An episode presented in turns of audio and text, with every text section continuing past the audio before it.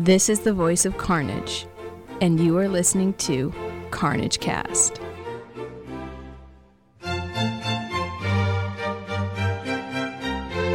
Hi, everyone. Welcome to Carnagecast. I'm Tyler, and with me is Paul Gadzikowski, author and illustrator of Arthur, King of Time and Space.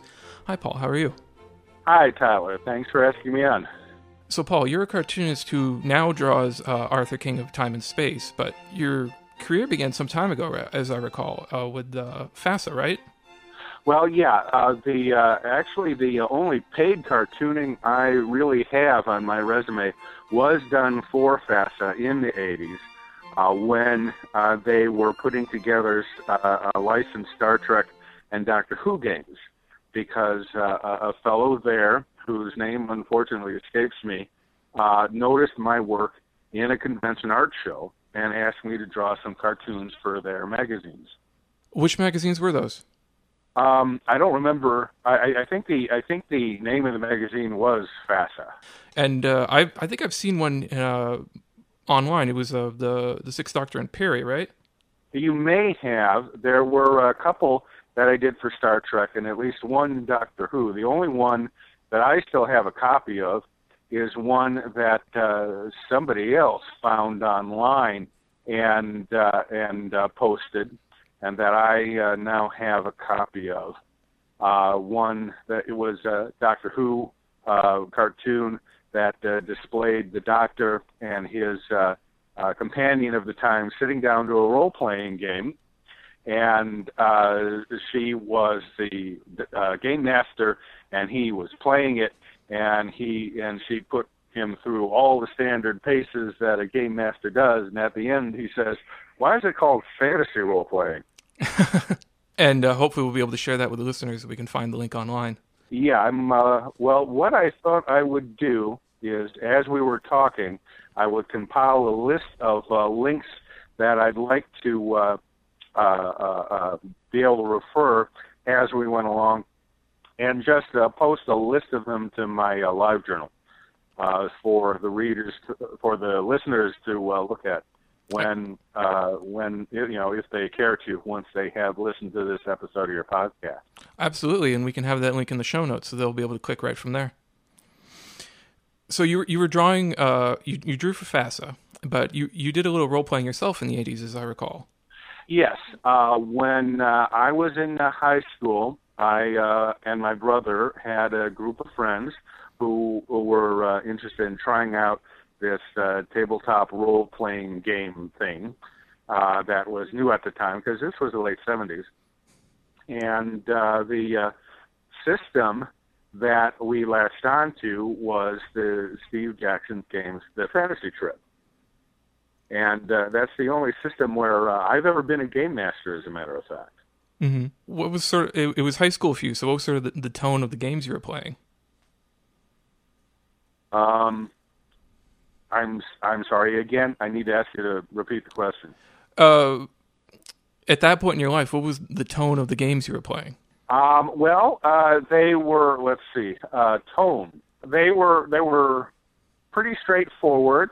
The uh, uh, the uh, first game we played, uh, the uh, fellow who ran it, he gave us a, a MacGuffin to to chase down, I think, and uh, we. Uh, uh, there were a group of about uh, four players, and each of us rolled up about four characters, and we all joined up into a long line of everybody and went into his uh, dungeon in order to uh, find uh, the MacGuffin. And uh, the uh, dungeon that he'd uh, created uh, turned out to be a little uh, uh, hard work for uh, beginning characters. And what uh, he did in compensation for that was to create an NPC who was uh, kind of big and and uh, uh, kind of formidable, uh, and was uh, made leader of the group.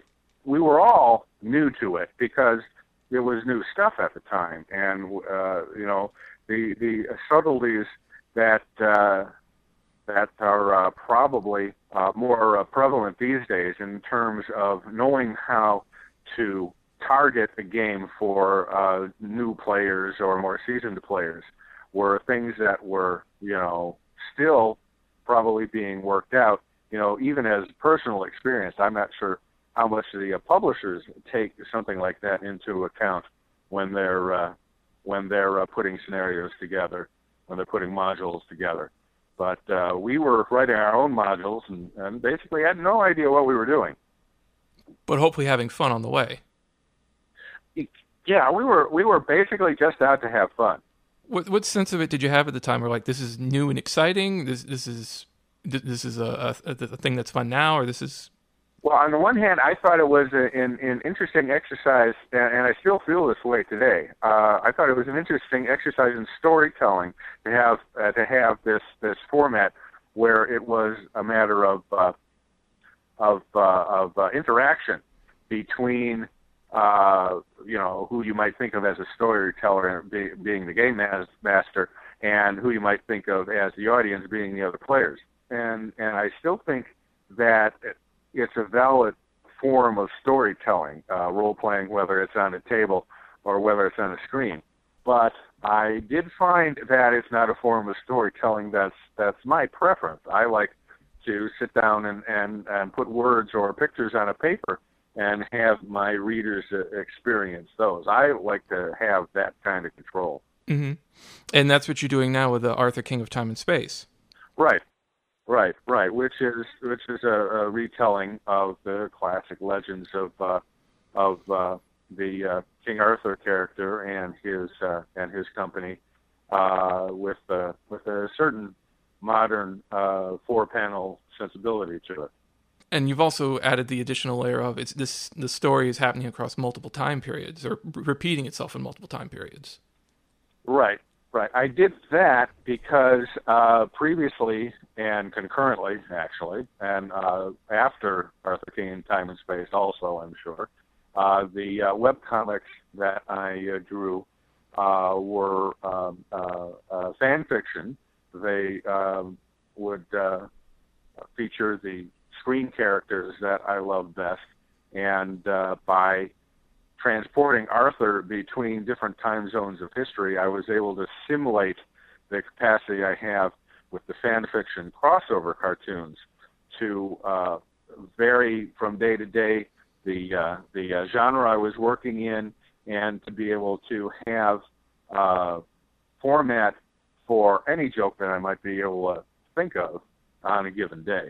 So I have uh, I have Arthur. I have what I call the baseline or fairy tale arc which is Arthur in uh, you know the days of chivalry, and then I have uh, an uh, arc or time zone where Arthur is a starship captain, and I have a, a time zone where Arthur is a contemporary man, and the current plot line is that he's running for president.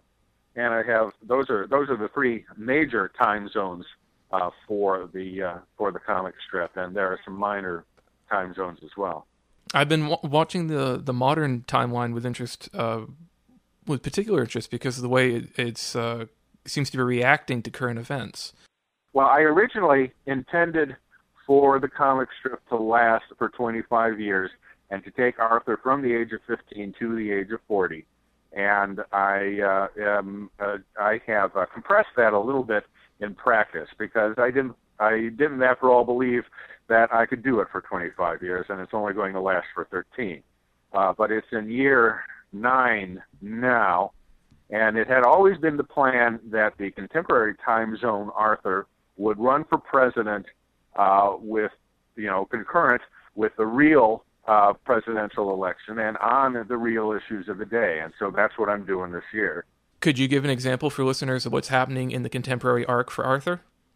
Um, well, uh, for instance, a lot of because I, I have a perception of Arthur as a very uh, uh, um, liberal leader that I get from uh, T.H. White. In The Once and Future King, Arthur is very much presented as someone uh, who is out to, uh, well, he, he's he's uh, succeeding the throne the uh, through inheritance, you know, through the old manner. But there are a lot of reforms that he wants to uh, posit, and White posits that Arthur was the person who uh, uh, uh, transformed England from uh, trial by uh, uh, combat into trial by law.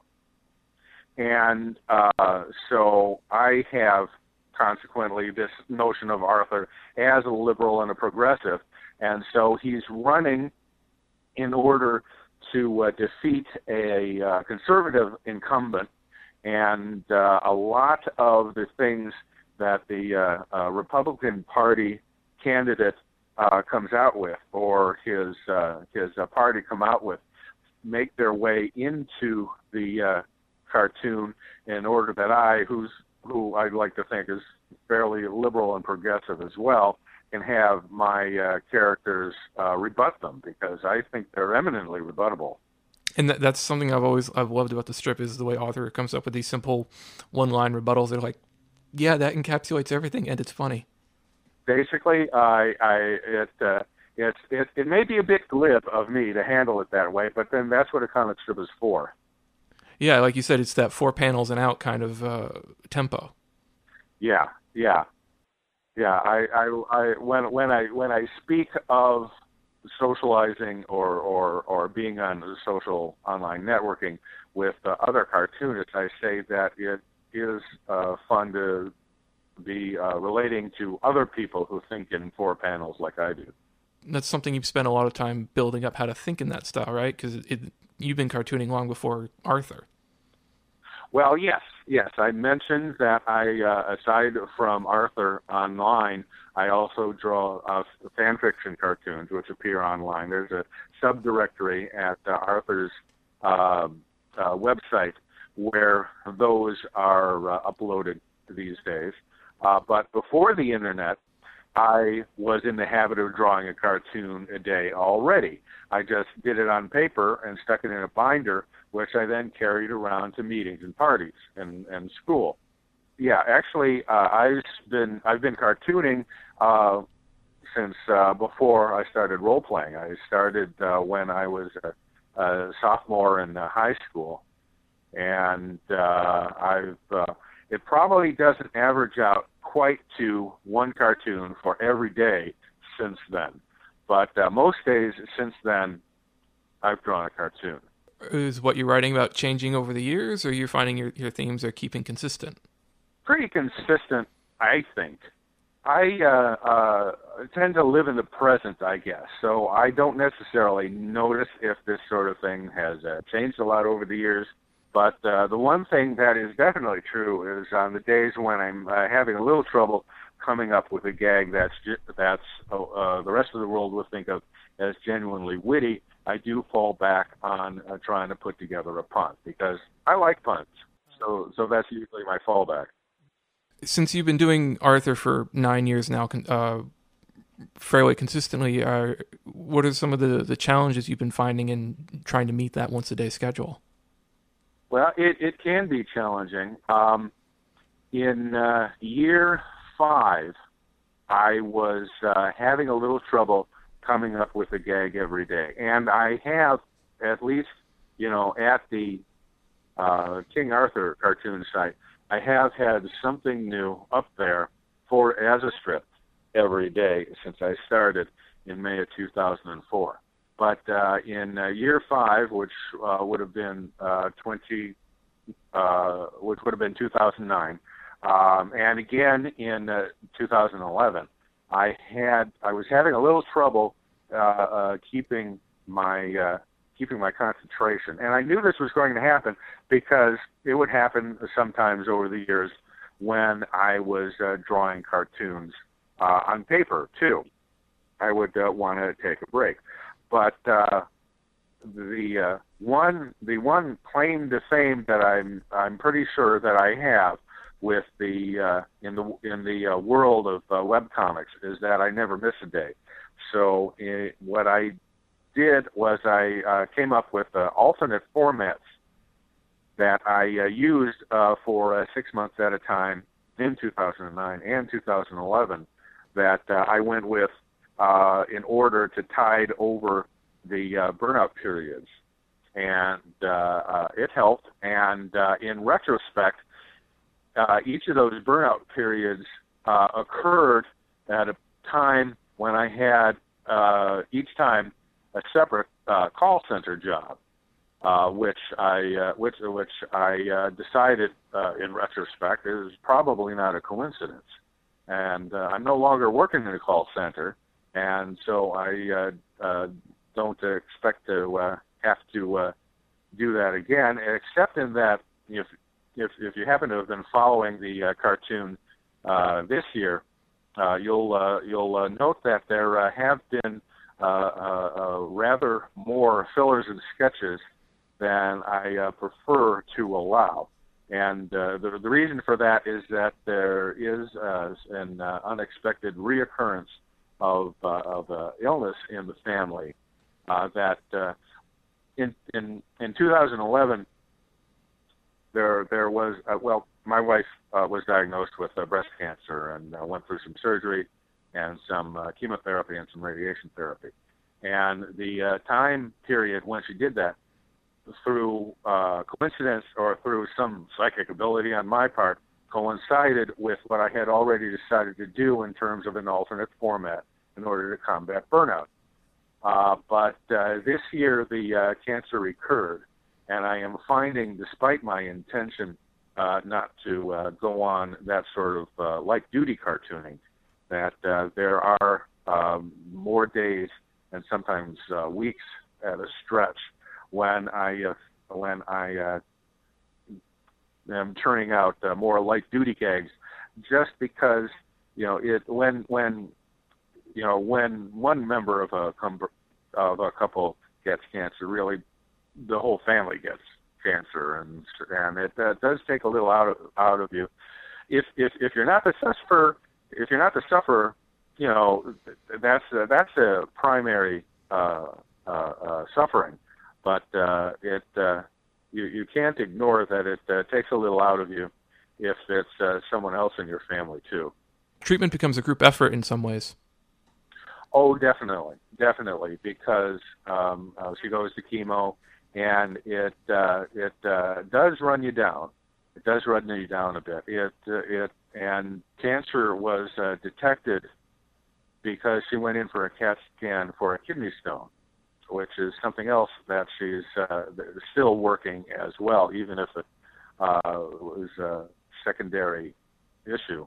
And so between the two, uh, she's uh, kind of kind of uh, out of it a lot of the time. And of course, it falls on me to uh, lend the support she needs to get through. And uh, much as I would rather not admit it, that does make it difficult sometimes to turn out a cartoon every day. And uh, when, you know, on the other hand, I've always said that I'm uh, proud to be an amateur. It wasn't always the way that we got our entertainment packaged with uh, with uh, uh, flashes and and and uh, uh, spinning lights and uh, you know for, with uh, the multi-million dollar corporations backing it and the uh, one of the things that uh, the internet does for us or can do for us is that can put entertainment back in the hands of anyone who has a story to tell. And it is a, a position of mine, a proud thing to do that, even if you aren't able to put a professional gloss on it. And that's one of the reasons why it doesn't bother me to uh, uh, put a, a piece of work up there for the day that may not be up to the quality level that I could churn out if it was my day job it, it's that it's that school of thought where it's better to have made something at all than to have said, "Well, I need to do it better, so I won't do it right now." Yeah, that that that kind of thing. And that's that's been another uh, re- recurring theme in your work is that the the storytelling, the way the way a lot of stories are told now told now is a relatively new invention. It's a long time for a very very very long time. It was in the hands of everybody. Right, right. For instance, uh, the the major or the initial major uh, work of Arthurian literature in English, as is considered today, was written by a man who was at the time in prison, Sir Thomas Malory, the author of Le Morte d'Arthur, uh, was a man in prison at the time that uh, he composed the uh, the work, and uh, this is this is it was probably politically motivated, but uh, the point remains that uh, you know, what he did, even if even if it was largely pulling together uh, the uh, existing works um, that uh, in those days largely existed uh, in French rather than English. Uh, but um, you know, he he was he was uh, uh, to the uh, best of my scholarship. Um, it was this this was pretty much the only literary work he ever attempted in his life, and it was towards the end of his life that he did it. So there you go. Uh, what I'm what I'm talking about, uh, you know, amateur status doesn't matter. Yeah, it's sort of what history takes does with the work after that. Right. So, in in your uh, Arthurian scholarship, what have, what have you seen about the way stories are are used again and again and come around, and the characters change but are ultimately the same, which has been one of the underpinnings of Arthur, King of Time and Space. There, there's been there's some diversity of of, of characterization for, for the major characters uh, in uh, you know over the course of uh, of time. That that's part of what uh, drew me to the stories in the in the first place, or at least the the, the modern treatments.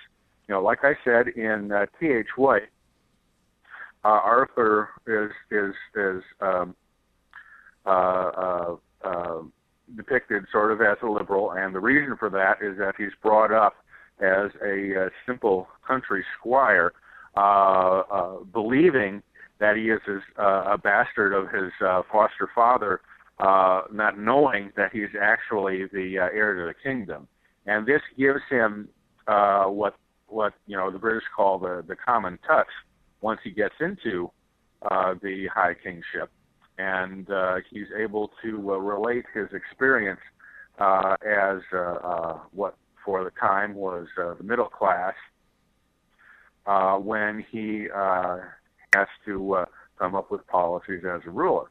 Now, T.H. White was probably one of the last modern writers to treat Arthur uh, the way he had been treated for several centuries as uh, as uh, uh, king uh, in the area era of uh, chivalry uh, in a sort of uh, magical land uh, with uh, with uh, knights and uh, with fairies and with dragons.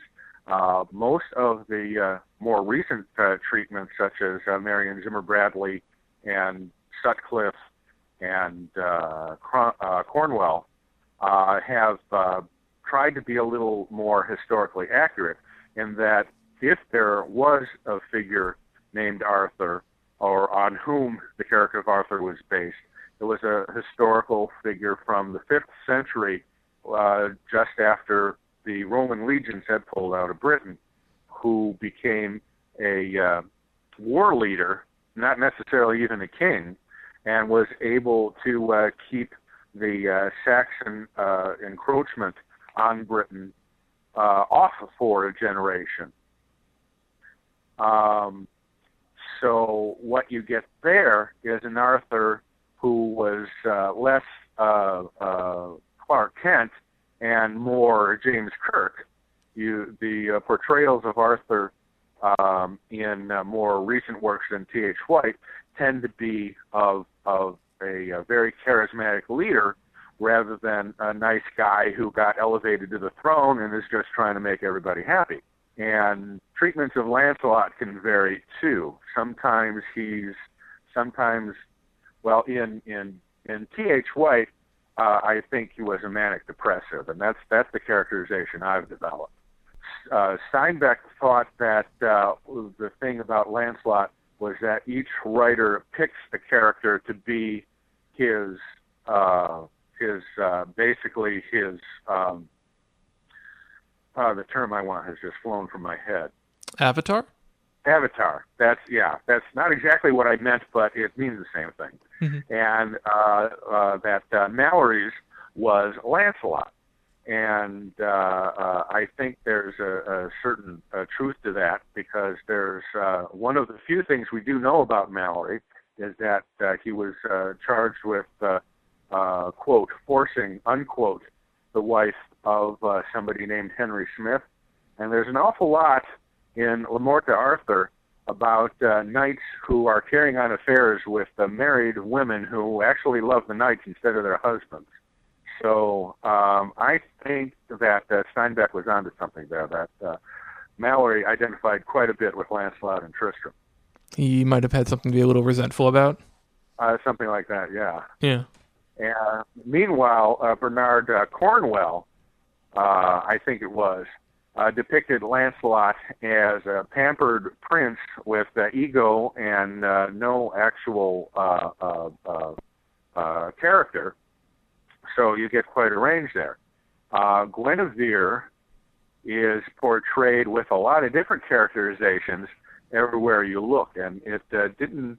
The characterization that I have for Guinevere didn't really uh, fall together until I uh, uh, uh, performed an exercise on some of the prose fan fiction that I have on the internet. I went through my Doctor Who Star Trek crossovers and I globally replaced all the franchise's proper nouns with proper nouns from the King Arthur legends uh, in order to turn the King Arthur legends into space opera. And yeah, I was trying to turn my fan fiction into something that would be saleable, and it didn't work.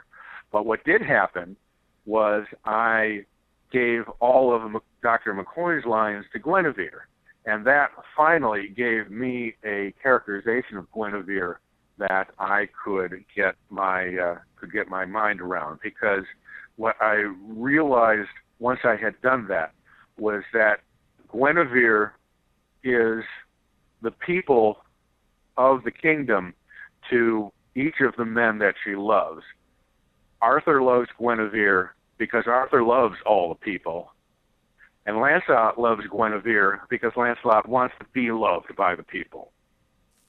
And Guinevere is the person who is the people to them because uh, in the uh, you know in in the medieval times, a woman you know didn't really have a lot else a lot to do, which is probably why there isn't a lot of fodder in the classics as to what uh, as that to what her character is, leading to the wide range of characterizations that she's given in modern works. Given that range of characterizations, where is your Guinevere on that spectrum? Well, I'd say she's well. The the primary inspirations for Arthur King of Time and Space are uh, T. H. White, which I read annually when I was in high school, The Once and Future King, and Marion Zimmer Bradley's The Mists of Avalon, which uh, retells the legends uh, from the point of view of uh, Morgan Le Fay, Arthur's enemy, uh, uh, Bradley paints Morgan as a priestess of uh, what was the native religion in uh, the British Isles when the Romans arrived and brought their Christianity. Uh, T.H. White almost leaves Morgan Le Fay out entirely.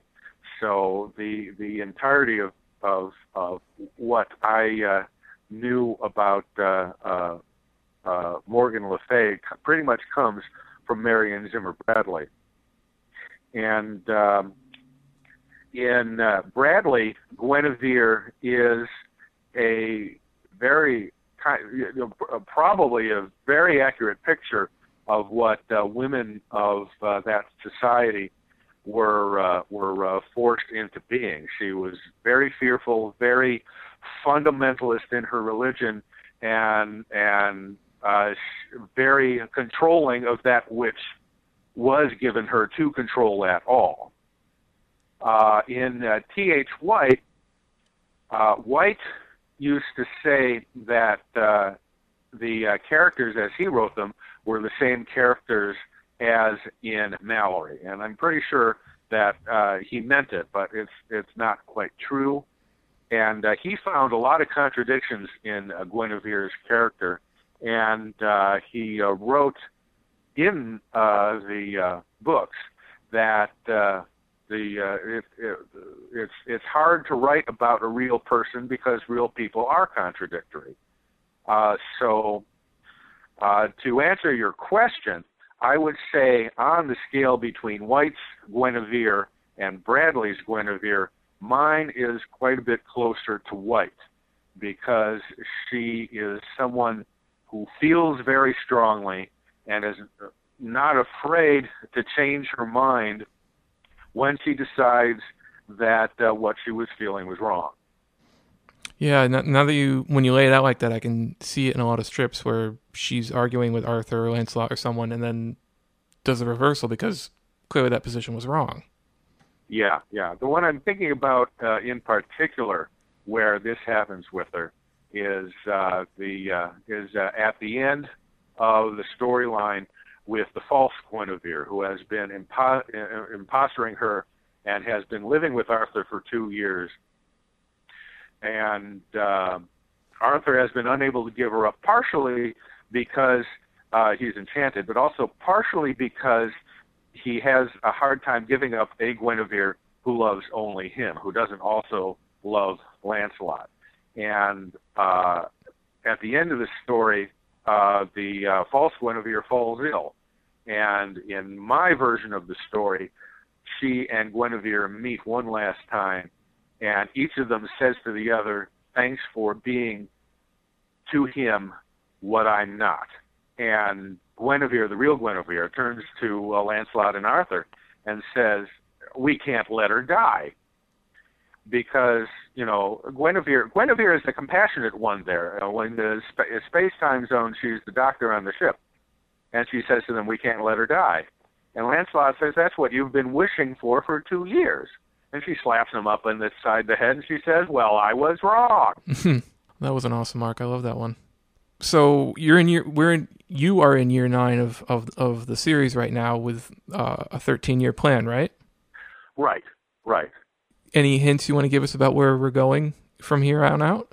Uh, I don't think it will be a spoiler for me to uh, give out that Arthur is going to win the presidential election in my story in the uh, contemporary time zone. He's going to be president of the United States for the rest of the period uh, covered by my cartoons, and uh, will be dealing with uh, genuine contemporary issues uh, as he and his opponent are dealing with the uh, issues of the election in the cartoons of this year. The uh, uh, fairy tale baseline arc will uh, continue to follow Malory and White and and Bradley in order to hopefully provide my readers with at least a general idea of what the classic plot lines for the stories are, so that they can see what is uh, different between that and what I do in the other time zones. In the uh, in the one minor time zone, the uh, uh, MASH unit time zone, Arthur and Lancelot and Guinevere have this year as their form of the Grail quest. Uh, uh, they have uh, come to an arrangement where they have assu- happily, uh, well, uh, not necessarily happily, but at least amicably assumed a uh, sort of uh, threesome uh, arrangement with each other, and that's uh, more or less what's going to happen in uh, in uh, the other arcs too. But it's going to be uh, less actually spoken uh, this year, which is which is the Grail year, the Grail Quest year. Right now, in the baseline arc, Galahad and Lancelot and the other knights are seeking the Grail, and in the uh, in the uh, space arc, the uh, characters are uh, dealing with a plot line that has to do with a scientific project that's uh, uh, based around the Grail in that time zone. In the uh, space time zone, I uh, mean to uh, bring the characters uh, to a uh, to a happier conclusion than the uh, the characters get in the uh, baseline time zone. But I'm uh, not going to give away any more than that. I think that's the uh, that uh, may be the first time I've ever actually admitted that it's going to be very different.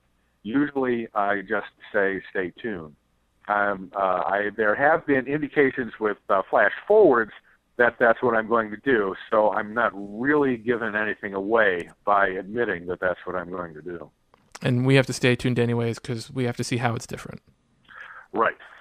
Paul, where should people be going to uh, follow the strip and follow you on the internet? Well, um, the uh, uh, what I'm what I'm what I'm going to do, as I uh, as I uh, said to you earlier, I don't know if this was uh, uh, before you started uh, uh, recording or not, but I'm going to go ahead and uh, assemble a uh, list of uh, links that uh, might be interesting to uh, your listeners uh, who were uh, intrigued by anything I say.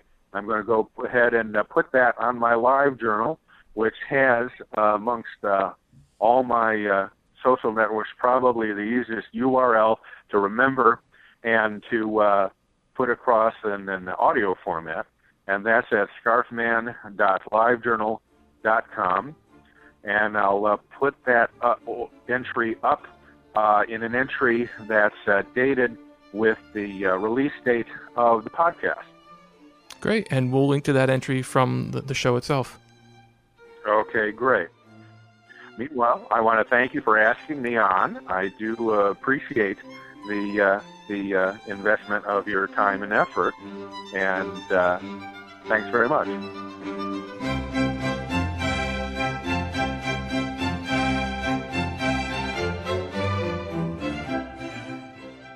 You've been listening to Carnagecast, a production of NNEG LLC.